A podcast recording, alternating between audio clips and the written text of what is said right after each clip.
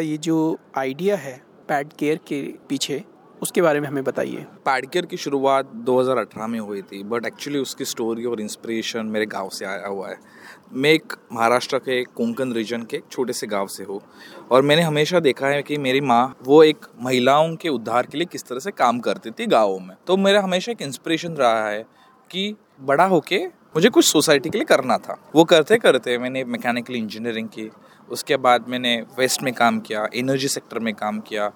But ultimately जो मेरा खुद का एक जो पर्सनल पैशन था, एक एक खुद का एक विजन और मिशन था, वो अलाइन नहीं हो पा रहा था।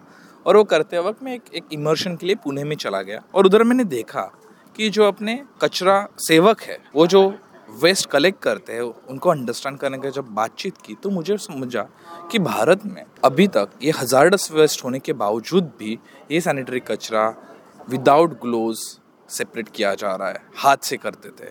तो वो एक इमेजिन मेरे मेरे पिक्चर मेरे सामने आया और उसको एक मैंने डिप डाउ जब किया तो मुझे समझ, एक एक पता चला, भारत में एक वर्ष में बारह हज़ार करोड़ सैनिटरी नैपकिन जनरेट होते हैं। और एक पैड को डिस्पोज होने के लिए 700 से 800 साल लग रहे थे।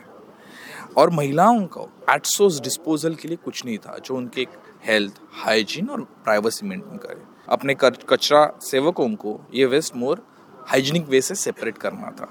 और एट द बैक एंड, अपने जो मदर अर्थ है इसमें कचरा डम किया जा रहा था। तो ये सब मैंने जब स्टडी किया तो सोचा कि मैं मेरी ज़िंदगी के तीन महीने तो ये प्रॉब्लम सॉल्व कर कर सकता हूँ क्या? दे सकता हूँ। उससे एक पैड केयर की शुरुआत थी 2017 में विथ हमारा जो विजन है कि पूरे दुनिया के जो मासिक वारी से गुजरते महिलाओं है, उनको हम ये sustainable menstrual hygiene management service कैसे प्रोवाइड कर सकते हैं? और ऐसे पैड केयर की शुरुआत की।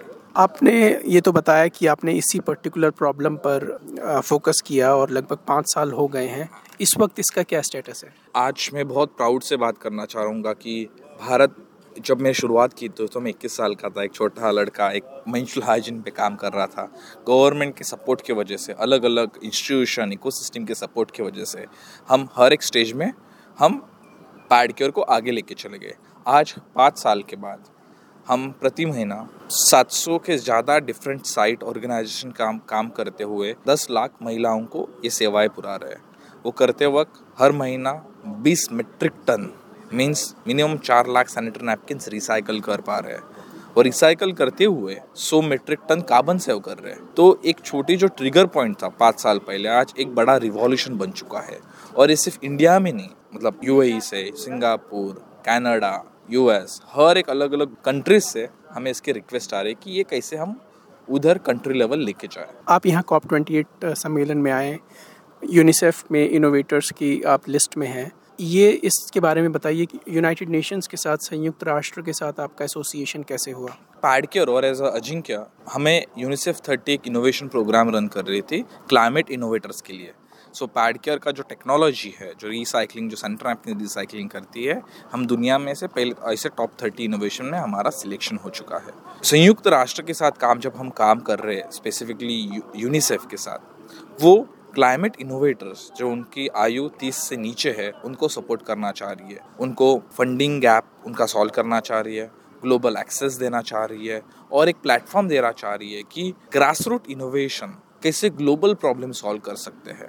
और इसके लिए यूनिसेफ ने पैडकेयर को और आदि उनतीस अदर इनोवेटर्स को चूज़ किया हुआ है। क्लाइमेट चेंज से महिलाएँ काफ़ी इम्पैक्ट होती हैं और ये जो सैनिटरी पैड का जो वेस्ट है, वो भी एक बड़ी समस्या है जो किस तरह से एनवायरमेंटल पर्यावरण का जो क्षरण है डिग्रेडेशन है, उसमें वो कंट्रीब्यूट करता है, उसके लिए रिस्पॉन्सिबल है। इस तरह की जो एनवायरमेंटल चैलेंजेस हैं, पर्यावरण की चुनौतियाँ हैं, उसमें जेंडर पर स्पेशली जेंडर एंगल से जेंडर लेंथ से उस पर देखना क्यों इम्पोर्टेंट है? हम इसको बहुत, ये बहुत इंपॉर्टेंट है। हमारी जिस तरह के सोसाइटी डेवलप हो चुकी है राइट हम हमेशा मेल फीमेल और any no like I don't want to मतलब जेंडर स्पेसिफिकली एंगल से हर एक प्रॉब्लम को देखते हैं।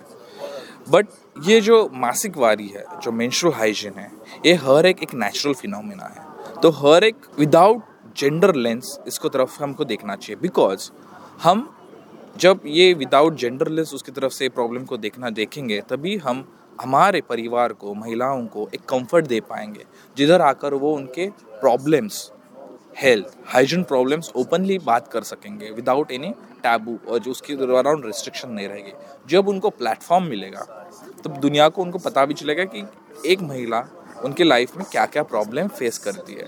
और वो सॉल्व करने के लिए ऑटोमेटिकली हमारे जैसे यंग इनोवेटर सामने आएँगे उन, हर एक प्रॉब्लम को टेक्नोलॉजी एंगल से, एक एक सोसाइटल एंगल से बिहेवियर एंगल से हम सॉल्व कर सकते हैं। और ये मुझे ऐसा लगता है कि इस तरह के प्रॉब्लम्स को कभी जेंडर लेंस से नहीं देखना चाहिए। जेंडर लेंस बाजू में रखते हुए एक कंफर्ट जोन महिलाओं को देना चाहिए।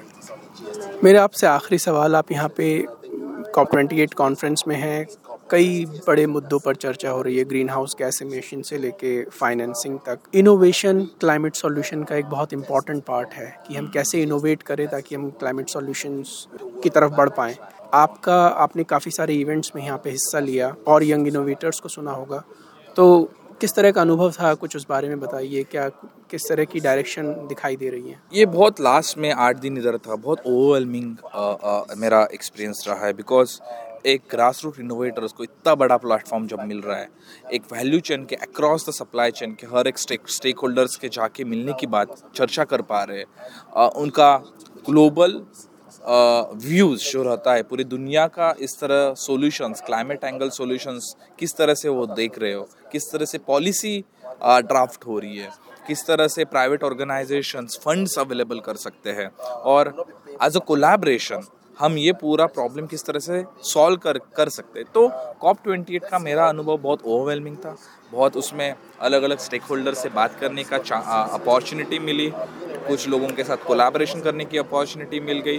बट एक जो कंक्लूसिव स्टेटमेंट जो लेके जाऊँगा कि कॉप ट्वेंटी एट मेरा मेरा अनुभव रहा है कि हमने एक्सेप्ट कर दिया है कि क्लाइमेट इनोवेशंस में क्या प्रॉब्लम क्लाइमेट क्या, किस तरह से अपनी दुनिया को इम्पैक्ट कर सकती है। वो पूरी दुनिया ने एक्सेप्ट कर लिया है।